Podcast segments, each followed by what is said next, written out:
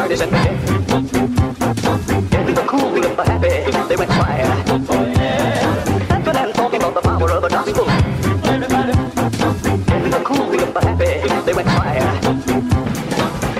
Welcome to the You Are Not So Smart podcast. Can you believe it? This is episode 50.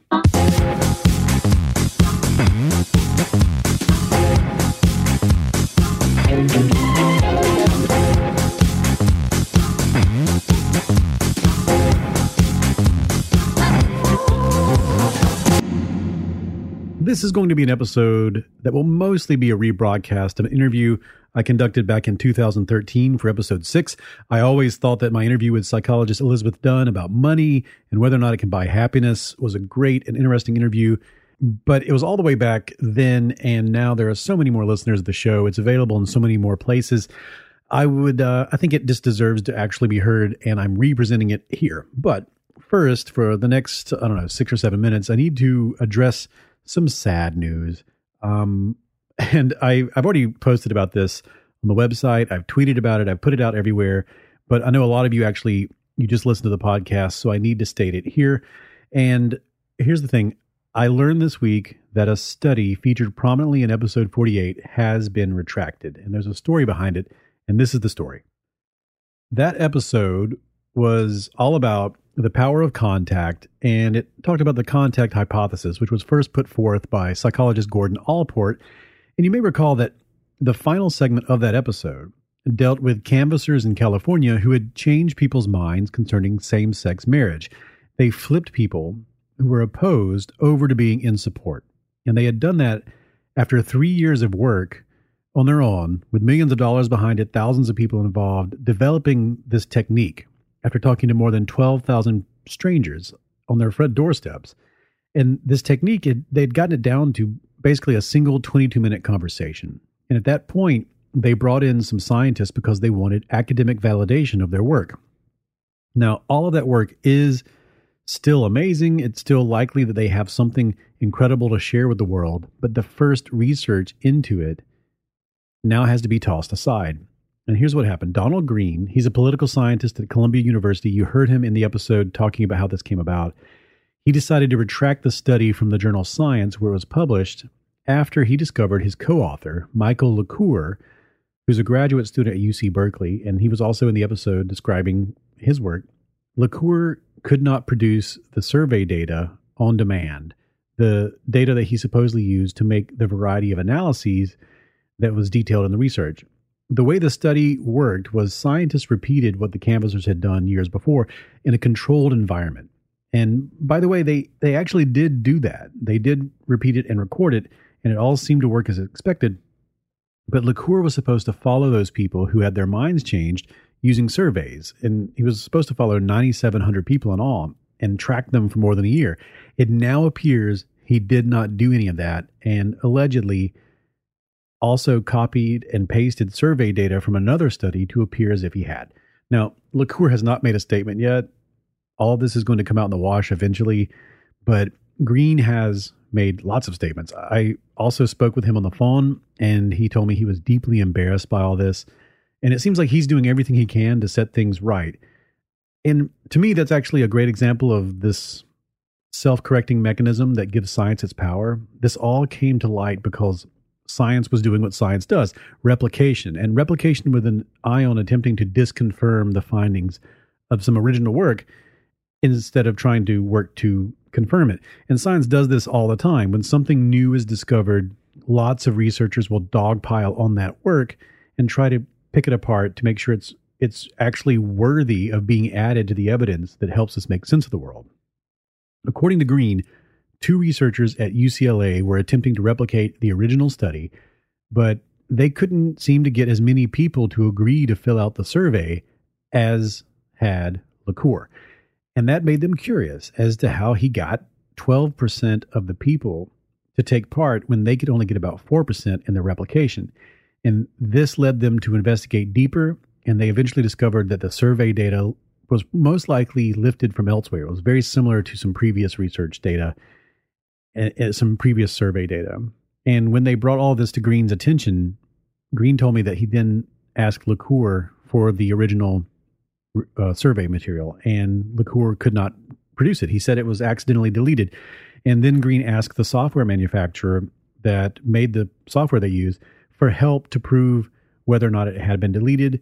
The software people said it looked like it had never been entered at all. And so at this point, Green demanded LaCour retract the study. And when LaCour didn't do it, Green took over and made sure that it was. And now Green is taking interviews and talking to people and trying to set the things, uh, you know, straight, trying to explain what's happening to all the people who originally covered the research. And that was a lot of people. Uh, if some people have noted, you know, This American Life did a segment at about the same time we did. So actually, their episode came out the day after our episode came out, and it was about the same people, same topic, had the same scientists involved, same canvassers, and you know we were working on it at about the same time because it had just previously been covered by everyone from the New York Times to BuzzFeed. So Green told me that he was most concerned that this could harm the canvassers, and he hopes that doesn't happen because he thinks they do still have something amazing on their hands and it deserves to be researched properly.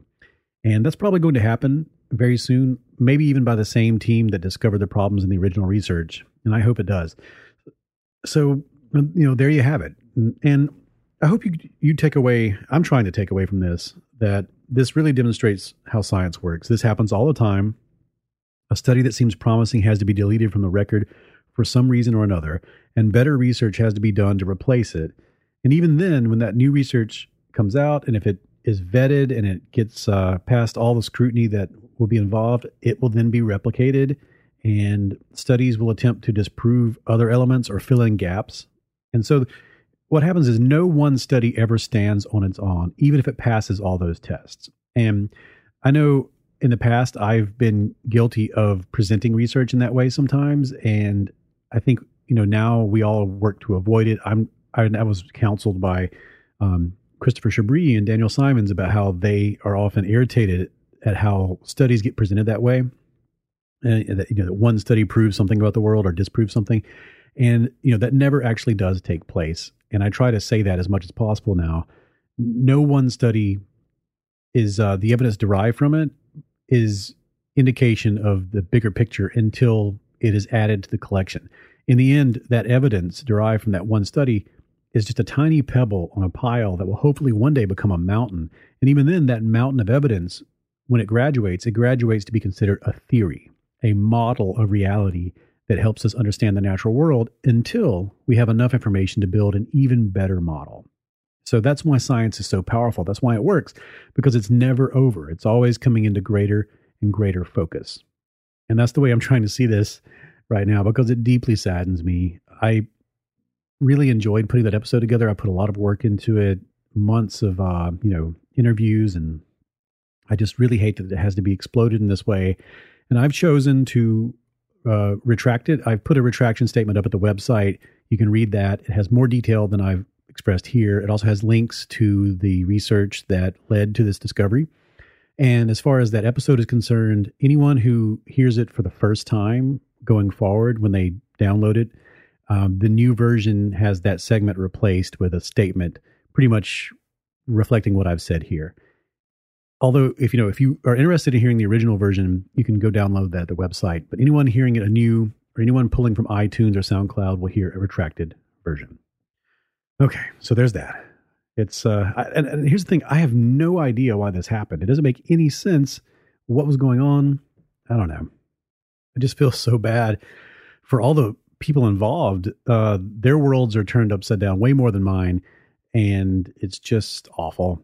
And I don't understand it. I just don't understand it. So I apologize if this has been a little disjointed or or frantic. I still am processing it, and it's just weird. Okay. But it does show that science works. Science will correct itself. Many other schools of thought don't have those uh, mechanisms in place. That's what gives science its power. And we can all learn from that and borrow from it. So we're going to hear from Elizabeth Dunn uh, next, but I think we need to have some sort of palate cleanser in between this long statement and her awesome interview. So you'll hear from her after these messages from our sponsors.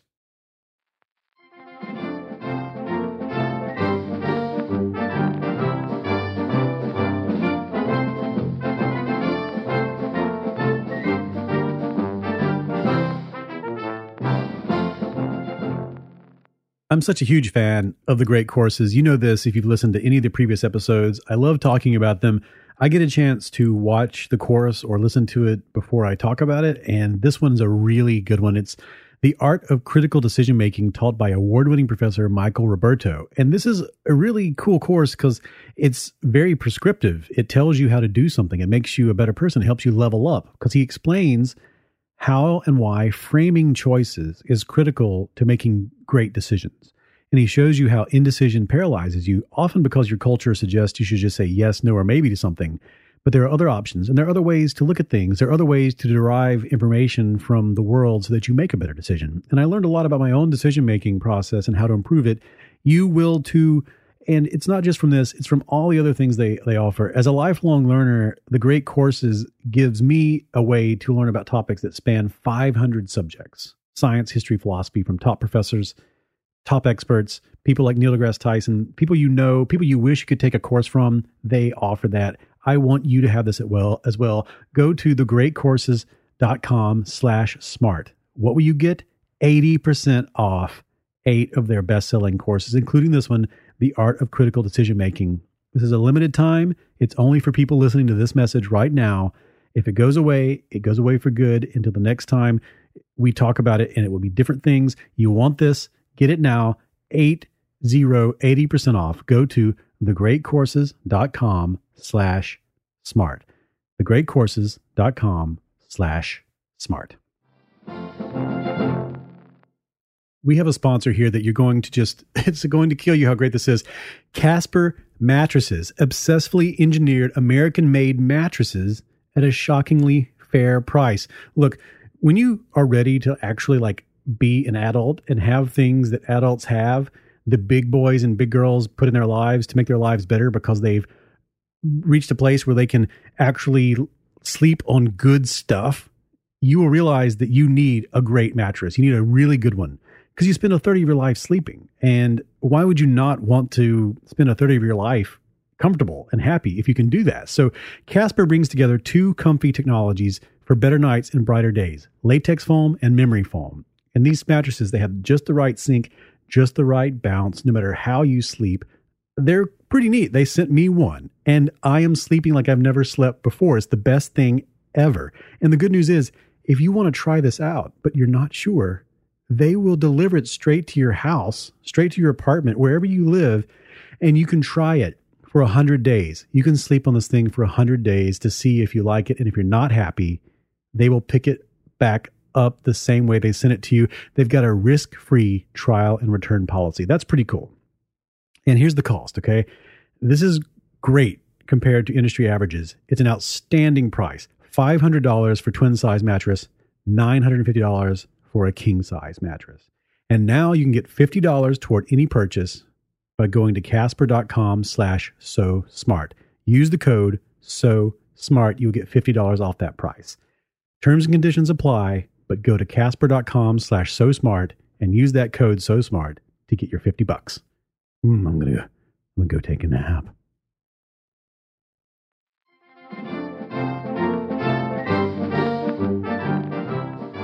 And now we return to our program.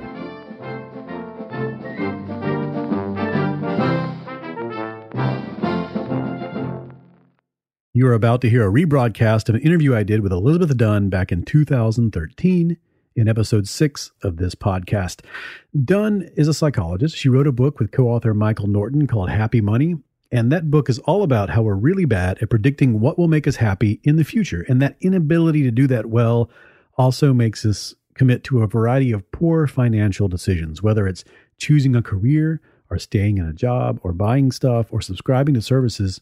We seem to make predictable and very poor choices in all those regards, and those choices often do not lead us to experience more happiness. In the interview, you will hear all about that, her thoughts on the matter, and her advice as to what we should be doing instead. All right, let's repick her brain.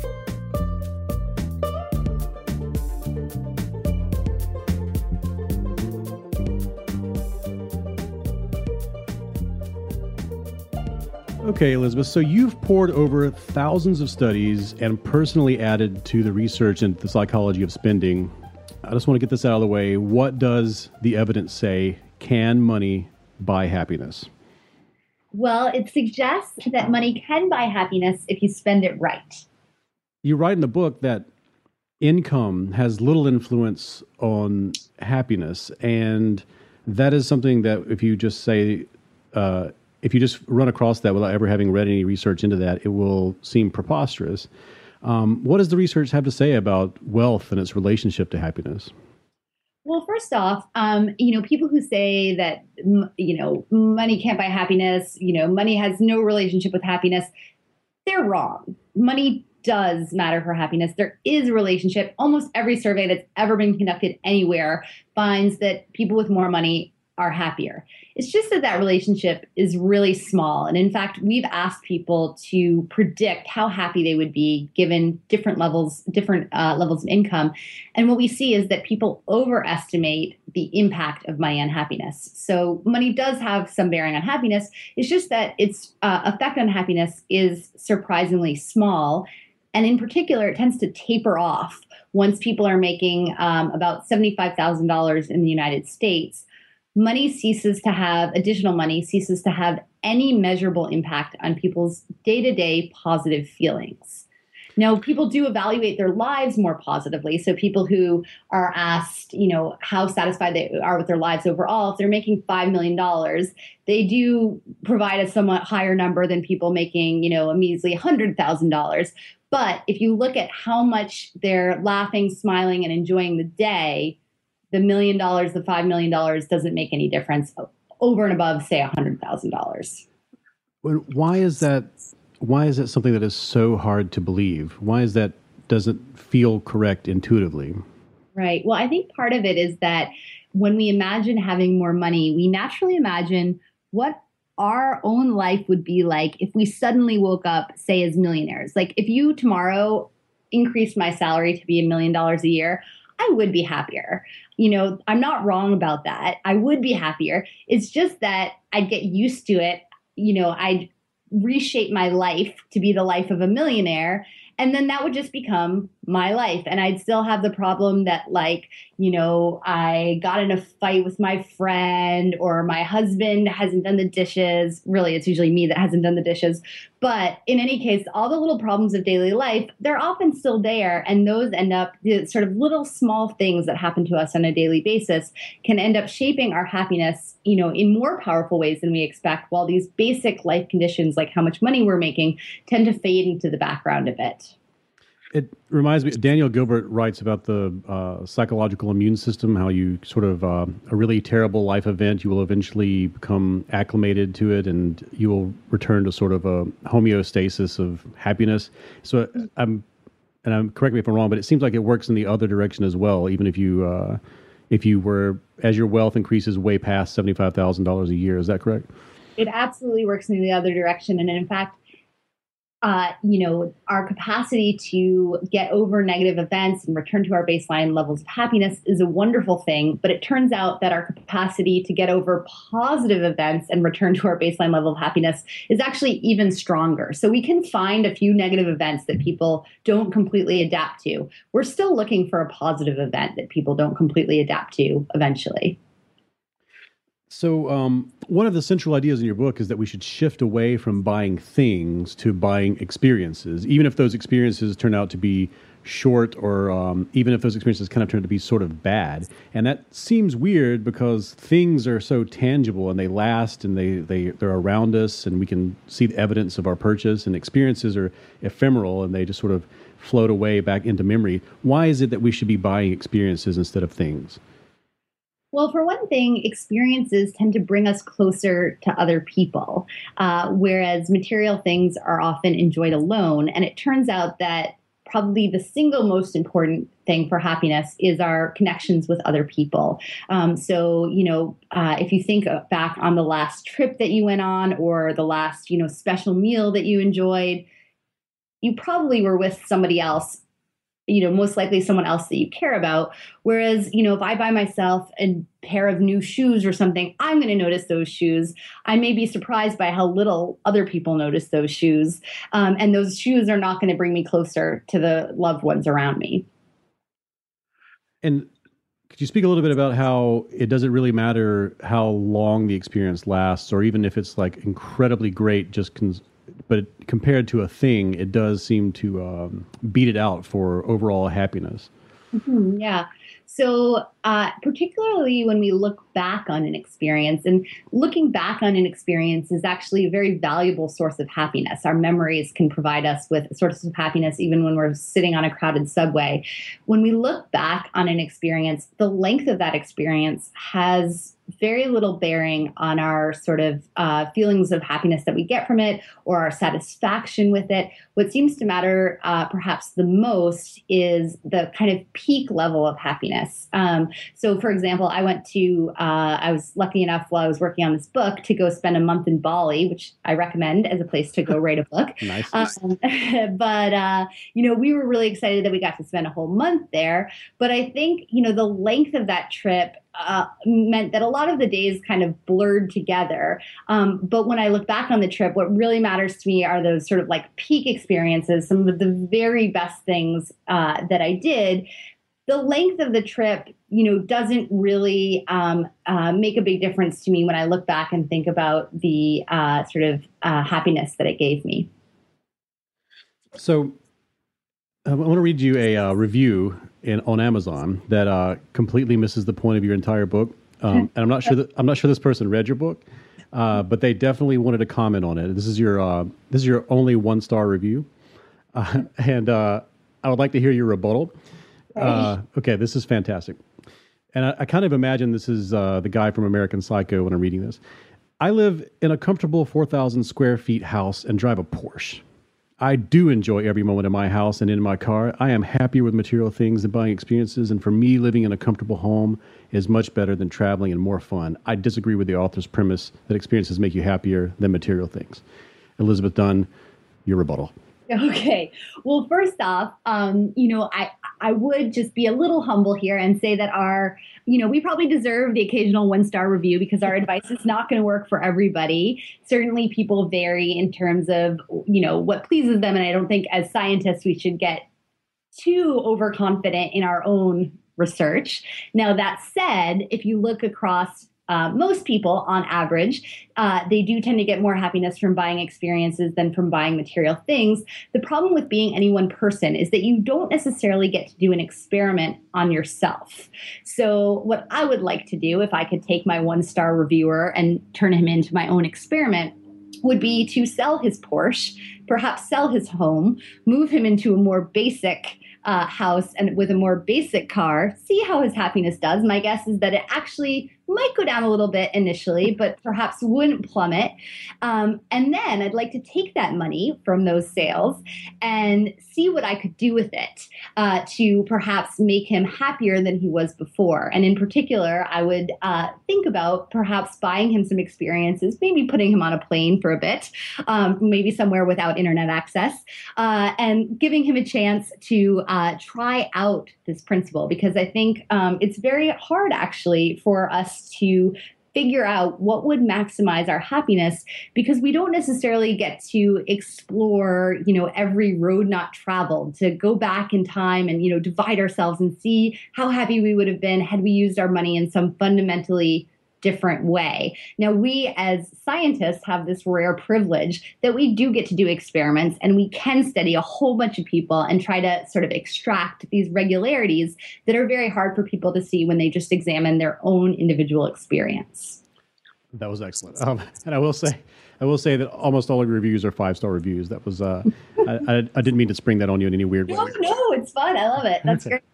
um, that uh, segues great into you have a section of the book about buying treats, um, and you spend a lot of time uh, uh, talking about Sarah Silverman's mantra, and I, I, love this section of the book, and it speaks directly to what this uh, commenter was saying on Amazon. He said because you say that buying houses and nice cars and expensive televisions uh, really don't bring the happiness we expect them to. Um, could you explain why? we tend to buy the things that we, those sort of things, even though those are the things that do not provide the happiness we expect? Yeah. So, I mean, one challenge here is that um, when we're faced with a purchase, you know, say um, buying something like a fancy new TV, um, it's really easy to get sucked into all of the concrete features that a product offers. I find this happening to myself. I was recently shopping for a new laptop and I went in like, I'm going to buy one of those $300 laptops and I am not spending more than $300 because I just want to use this computer for like Netflix and iTunes. So that's all I'm going to do. And this 16 year old salesman, like, almost talked me into buying a computer that was twice as much. And it's because he showed me, wow, gosh, for just a little more money, I can get this many more gigs and this much more RAM. And that appeals to our desire to kind of compare products, to see the quantitative differences between features that really do stand out when we compare products side by side. Um, but that can kind of lead us to end up spending all our money on stuff that might not make a big difference for our happiness. And you know, when you compare in the store, you're comparing things back and forth. But whenever when it goes in your home, it just becomes the thing. You know, if you're comparing between two beds and you can go back and forth uh, between this one is this good, this one has these features, this one costs this much. But once it's in your house, you don't think about all the other beds in the world anymore. Exactly. I mean, for me, the the um, most perhaps painful example is uh, hardwood floors. When we moved into our condo, it was like uh, the the flooring was basically this uh, incredibly ugly pink carpet uh, with like I think stains and like smoke and embedded in it. So we, we had to tear it out. That was kind of a given. But then when it came time to replace it with hardwood floors, my husband and I became obsessed with comparing hardwood floors. Like I can't tell you the number of hours we spent in hardwood floor showrooms, which is just not where you should be spending your Saturday. But we were, I, and I to this day can walk into a house and instantly recognize the like, is this, you know, um, maple or walnut or bamboo or whatever. And it just, and you, and then you become more obsessed. Like you notice the different stains on the maple and so forth. But for me, and so we spent a ridiculous amount of time picking out our hardwood floor. We got sucked into like buying the hardest hardwood that we could get, blah, blah, blah. And now it's really just the ground beneath my feet. I walk across my house and do not notice what our floors look like. Mm-hmm. I can totally attest that. Anyone who's bought an, an iPhone or uh, I just got a Pebble uh, smartwatch, and uh, it's now just a watch. But uh, we uh, we become uh, acclimated to things like smells. It's um, it's a weird, peculiar thing. Good most of the time, but not. Um, we're very bad at predicting what's going to make us happy, and um, what what is it about uh, money in particular? Why are we so bad at spending money?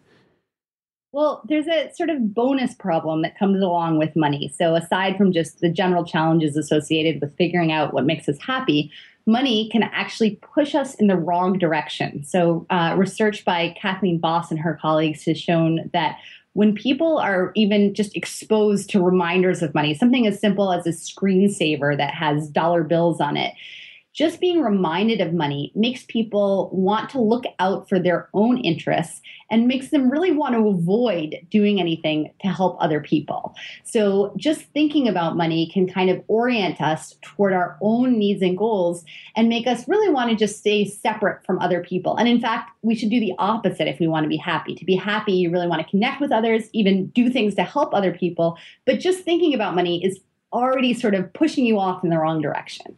Have we always been that way, or is this a is this a recent thing? How's how does the the um, the focus on money as a as a object and as a way of thinking about the world how has that changed uh, through eras and through cultures?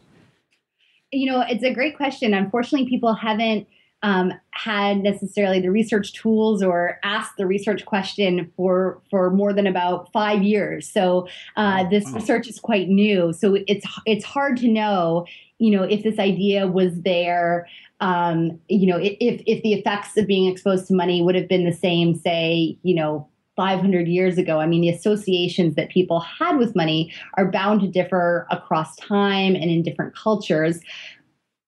I do know that you know, if we look uh, currently, the effects that have been seen uh, in North America do replicate around the world, whereby, you know, I don't think people have been tested in every country, but certainly in, you know, multiple cultures that differ quite a bit, um, exposing people to their own local currency uh, seems to sort of make people feel like they're self sufficient. They can get what they need on their own, and they don't really want to rely on or be relied uh, uh, be relied on by other people. Mm. Okay, so in the section on buying treats, you focus on the idea that boredom is a relationship killer and that um, novelty along with absence can actually make the heart grow fonder. Could you uh, expand on that a little bit? Sure yeah. So um, novelty is something that really uh, excites our emotions unleashes our uh, potential for happiness um, and you know one of the problems with long-term relationships is that the person who was once like our new exciting first date becomes our spouse. And then, you know, as wonderful as that person might be, they're no longer offering us that little thrill of novelty. Um, but luckily, it turns out that you can kind of inject that novelty back into um, a relationship.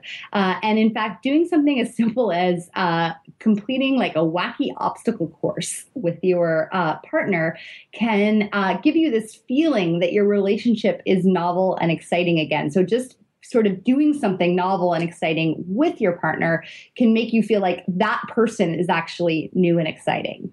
And how, and how does that translate into um, advice that you would give on how to spend our money, how to uh, how to purchase things better? Yeah. So uh, one thing that I think about with uh, my husband is uh, that you know it's worthwhile to um, spend money on something that's like really new and exciting that we could do together. Um, so I'm going to hope that he doesn't listen to this podcast because if he does, it's going to ruin the surprise. But I'm thinking for our five year anniversary of taking him on a hot air balloon ride. Now, it's expensive. It seems kind of indulgent because it's this like thing that costs a lot of money, and in two hours it's over and you're left with nothing. Um, but I think you are left with something important, and that's this feeling that your relationship is exciting. Um, and doing these kinds of like unexpected, novel, exciting things together uh, can make that lasting difference. But those new exciting things often cost money, and I would argue that it's probably actually money well spent. And that, that seems to be a, a theme throughout your book is that we oftentimes we think things are going to be indulgent and that um, there's some sort of guilt that we'll associate with the thing that we're going to spend a lot of money on. But uh, in retrospect, it always seems like money well spent if it's an experience. Mm-hmm. Yeah, people just seem um, a little less susceptible to experiencing guilt from uh, splurging on a an experience than they uh, think they would. So you know, often the pleasure of doing something really fun, like um, going for a spa day or going out out to dinner for no reason, can actually kind of overwhelm the guilt that we expected to experience. No, before we run out of time, I really want to get into uh, another one of my favorite debunkings in the book, and that is that uh, you talk about how the slow movement is uh, probably, based on the evidence, mostly bunk um, and that we feel busier, but we actually have more leisure time than in previous decades. I think you said that um, we have four more hours leisure than people in the 1960s. So why is it then that we feel like we have less uh, time to spend on things we enjoy? Well, one sort of surprising reason uh, seems to be that uh, our time is worth more money than it used to be. Now, this is true both looking across time. So, um, uh, you know, now our time is worth more money than it would have been in, say, the 1970s. It's also the case that for any one individual, as you get older, your time typically becomes worth more money than it was, you know, when you were younger. Um, and so this gives us the experience, both, you know, growing older and across, also looking across generations, that time has become more valuable. Now, when something is valuable, we tend to perceive that it's scarce. scarcity and value are linked tightly in our minds. And so just, you know, knowing that your time is valuable can actually make it seem scarce. And so that can leave us with the impression, because time is so valuable, it can leave us with the impression that um, we're pressed for time, that we have less time than we once did. I totally thought this was true. And I was like, oh, slow movement, that's really cool. And then I started looking at the research and realizing, wow, actually, you know, the, the basic assumption that that movement is based on, that like we're busier than we used to be, really turns out to be false. And it just, it's so bizarre because it feels, I feel that every day. Like there's, mm-hmm. uh, but um, when I we, in the book you actually recommend take a second and think about all the t- all the things that you get to do during your work week that people didn't get to do um, in eras past, and you start to see that you do have more time. It's just the way you're. It's our relationship to the time that's changed. Exactly, right. And, you know, thinking about, I feel like I'm extremely busy, but I forget about all the little bits of free time that I actually take during the day. Like I just, you know, went up to get coffee and bumped into a friend and talked to them for a bit. And, you know, all these little pieces uh, uh, that we build into our day, we may sort of forget about when we're just thinking about how rushed we, we all are. And you, you straight up in the book bust this uh, notion that time is money. Why is that bad advice?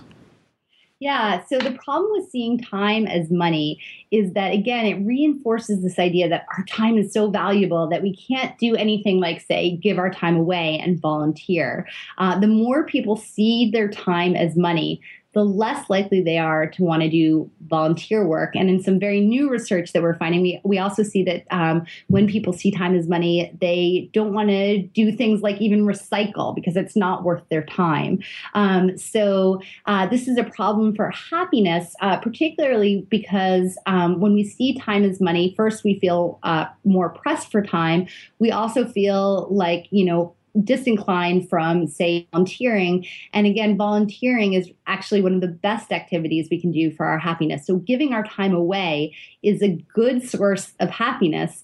And yet, we don't want to do that when we feel that every minute of our time is a dollar. And you in, in, all of the uh, in the book you have these principles buy experiences uh, try to make uh, your experiences treats don't don't allow yourself to satiate and, and uh, have an overabundance of experiences. Buy time when you can appreciate time. And then there's this really really great uh, piece of advice that is counterintuitive and it goes against the way i know north american culture works and that is pay now consume later. Could you explain that? Mm-hmm. Yeah, so I think pretty much everything in our culture pushes us to uh, consume as soon as possible and pay for it as late as possible. But happiness research suggests we'd be better off doing exactly the opposite. Um, so, first off, whenever we pay, it's kind of painful. Uh, you know, forking over your hard-earned cash for something, especially something that's a little bit expensive, um, uh, can actually provide can actually produce a feeling of pain that is surprisingly akin to real physical pain. That's going to happen no matter what. But it's better to suck it up and take the pain on the chin right up front because then you get it out of the way. And then if you later, if you wait to consume, for example, if you pay for a vacation now and then don't take it till September, you can then enjoy that vacation without that pain of payment hanging over you. In the meantime, uh, while you're waiting for that vacation to roll around, the uh, that waiting time can actually provide a sort of uh, free source of pleasure in the form of anticipation. And and you actually say that pre-ordering things or paying for things way in advance, uh, whether it's like a DVD or it's uh, or like you said just now a vacation that will increase the happiness we have later on Exactly right. So that's a very sort of simple way, even with a small purchase, um, uh, ordering, say, you know, a book before it becomes available. For example, um, uh, one of my favorite authors had a new book coming out, and it wasn't going to be available for a month. So I pre-ordered it, paid for it, and then it just showed up on my Kindle like a free surprise a month later. I completely forgotten that I bought it. And it was like literally like there was this gift waiting for me of this book by my favorite author that had already been long long ago paid for and just felt like this, you know, free treat. And so why is it then that we are so uh, why are credit cards so powerful, so alluring? Why are they why are credit card companies so successful at getting us to use money in the way that they want us to use it?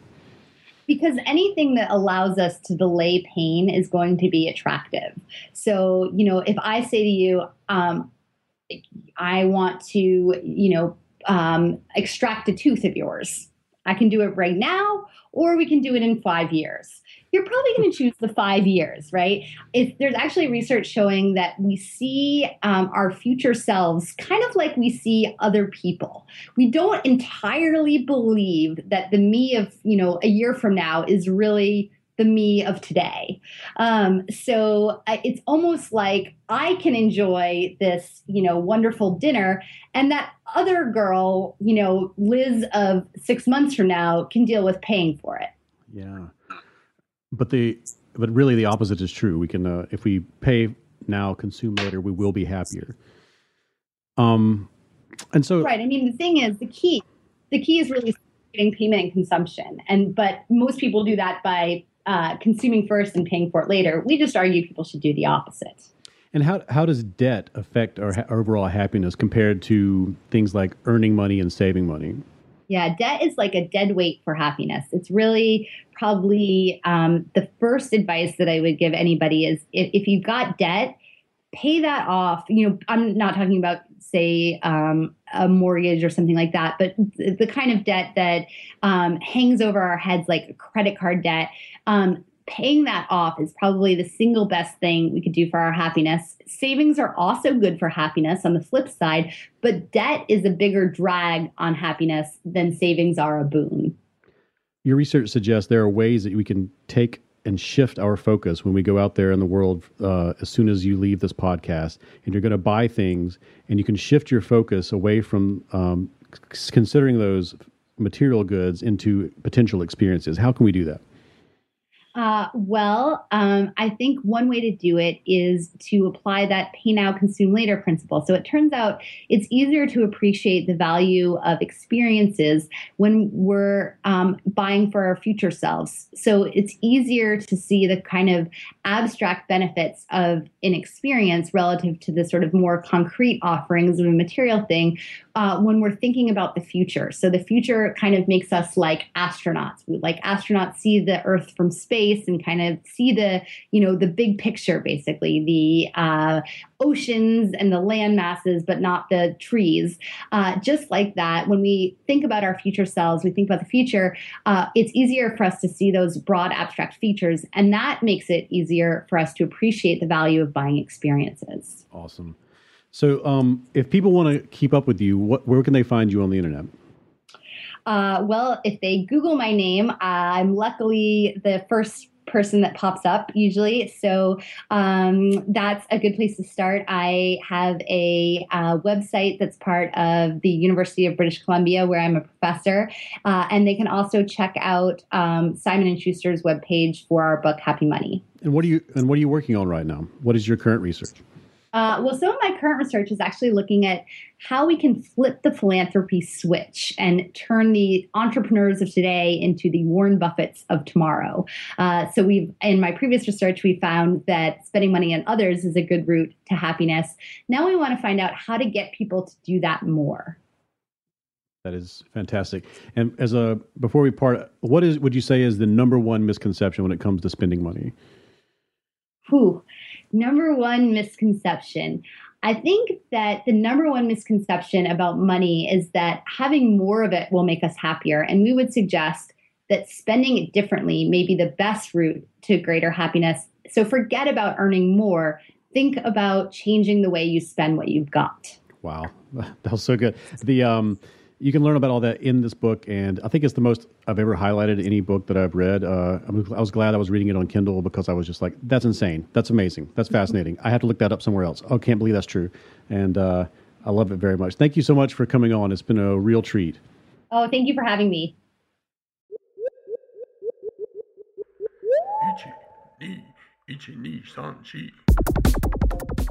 That is it for this episode of the You Are Not So Smart podcast. Head to boingboing.net for more great podcasts like this one. And head to youarenotsosmart.com, SoundCloud, Stitcher, or iTunes to listen to any or all of the previous episodes of this show.